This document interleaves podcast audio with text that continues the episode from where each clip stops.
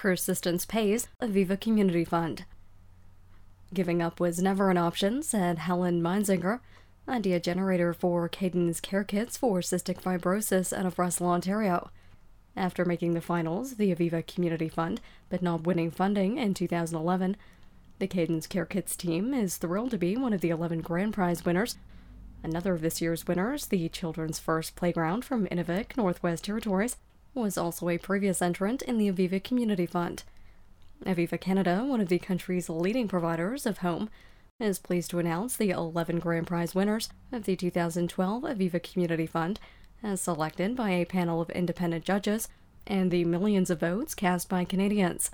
A total of $1 million will be shared among projects, such as a youth addiction and support program in Glace Bay, Nova Scotia, a secondary school science and nutrition program in Vancouver, BC, animal rescue programs in Spruce Grove, Alberta, and Sprucedale, Ontario, and a new splash pad in Kenora, Saskatchewan.